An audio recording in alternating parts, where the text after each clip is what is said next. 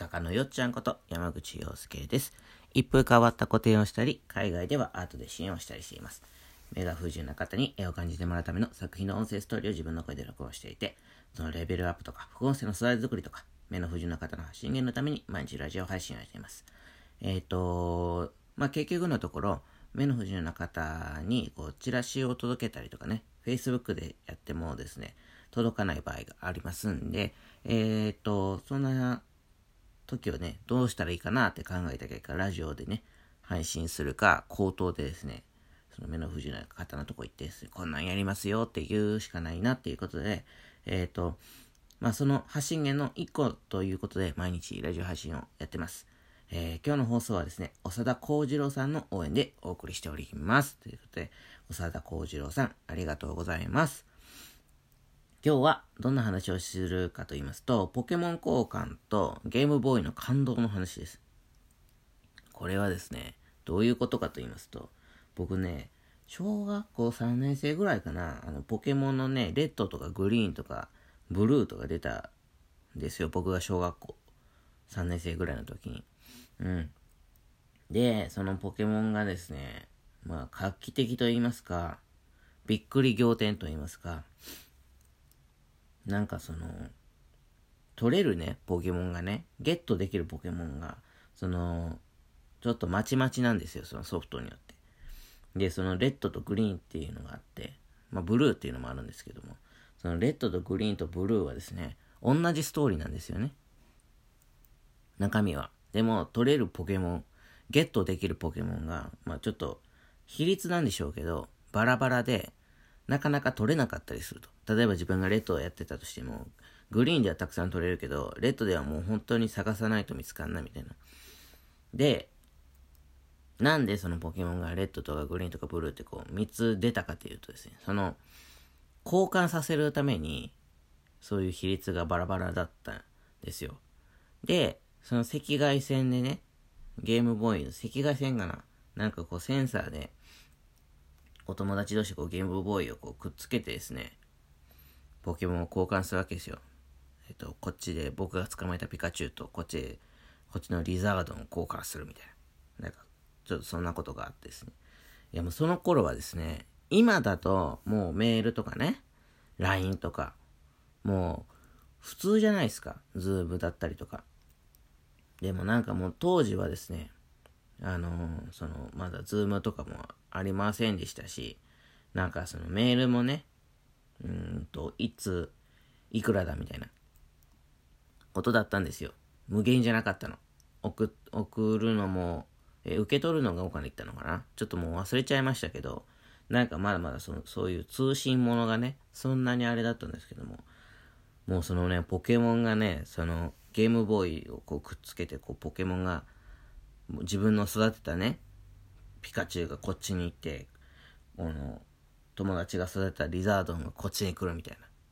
この、見えない空間のね、中に、自分のポケモンが行き交ってると思うと、もうすっごくワクワクしてですね、なんか、めちゃくちゃ感動したんですよね。でも今ではもう考えられないですよ。もう、いくらでも、ポケモン交換なんてできるでしょみたいに思ってるかもしれない子供たちは。わかんないけどね。でも昔はむちゃくちゃそれがもうすごい機能で、大人もびっくりぐらいの機能だったんですよね。いやもうそれの感動がね、なんかね、なんでね、これをね、思い出したかっていうと、なんだったっけ？一昨日か。なんか、任天堂スイッチをね、やらしてもらってですね、僕持ってないんですけども、その、今の流行りの任天堂スイッチをですね、やらせてもらったんですよ、子供たちに。スイッチだとか言ってて、ちょっとやりたいって言って、やらしてもらったらですね、もうそれはね、マリオカートだったんだけども、なんていうのかな、画面も、ゲームボーイも画面ついてたんだけど、コントローラーが分裂してですね、ワンセットだったものがボキボキっと外れてですね、なんかそのコントローラーが2つになって、2人でそのちっちゃい画面を見ながらマリオカートできるんですね。もちろんしかもテレビにも映すこともできてですね、なんかその線をつなげばテレビの大きい画面でですね、そのちっちゃいコントローラーでわーいってできるんですよね。すごくないですか？で、まあそれをやった時にですね、なんか昔そういえばポケモン交換でめちゃくちゃ感動したなって、こうゲームボーイすげえなって思った記憶を思い出してですね、いやもうゲームボーイがすごかったんです、とにかくその時はね。そのなんかもうこのままたちは別にもうそのスイッチがこうコントローラーがバラバラになってですね、なんかちっちゃい画面でも大きい画面でもできるみたいなのがもう普通なんですけどね、なんか僕にとってはもうなんかもうわけわかんないみたいな。もうあんだけゲーム大好きだったけど、今のこのゲーム任天堂スイッチはもう機能がわけわかんないみたいな。なんでこの画面がこうなんのみたいなとかコントローラーが分裂してどうしてできるんだとか、もうね意味わかんないですでもあれがなんかまあ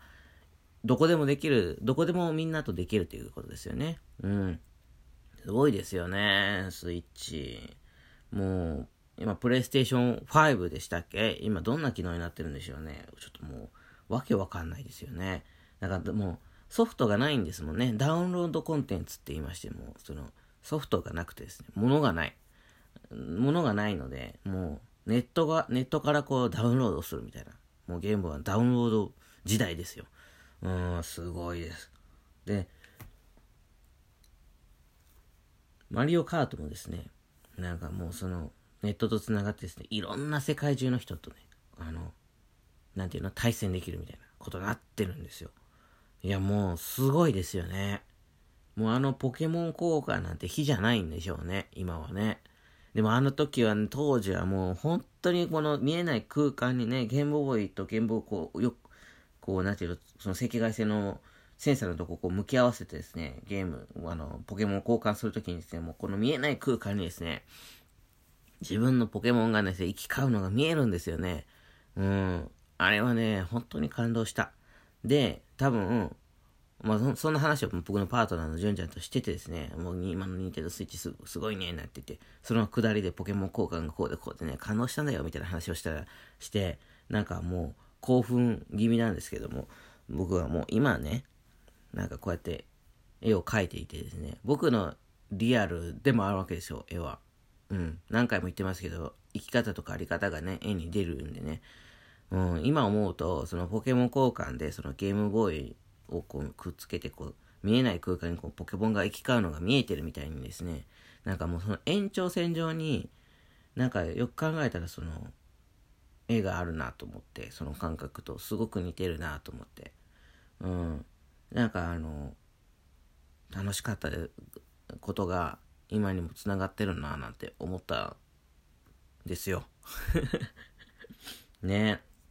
まあでもポケモン初期、そのレッドとかグリーンとかブルーン出した仕掛け人の人はすごいですね、とにかく。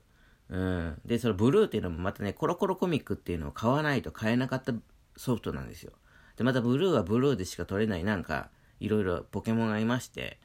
だからブルーのソフトを持ってるやつは英雄みたいな感じになってましたけどね、小学校の頃ね。いやー感動したですね。大人も感動だったと思うしね、時ね。今はもうコントローラーがバラバラになったりね、もう通信なんてもう世界中の人とできるみたいなことになっちゃってますからね。子供も大人も関係ありませんからね。いやーすごい時代です。任天堂スイッチ欲しいです。誰かプレゼントしてください。リターンに追加しようかな、クラウドファンディング。全然関係ないことですけども、いやーもうリターンってクラウドファンディングの内容に関係ないですけども、任天堂スイッチが欲しいですっていう投稿というか放送になってしまいまし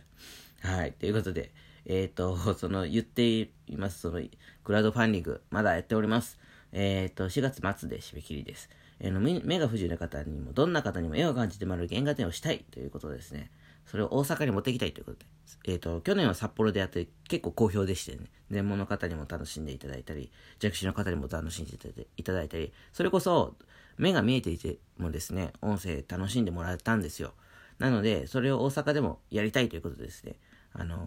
クラウドファンディング募っております。よろしくお願いいたします。はい、ということで今日はこんな感じで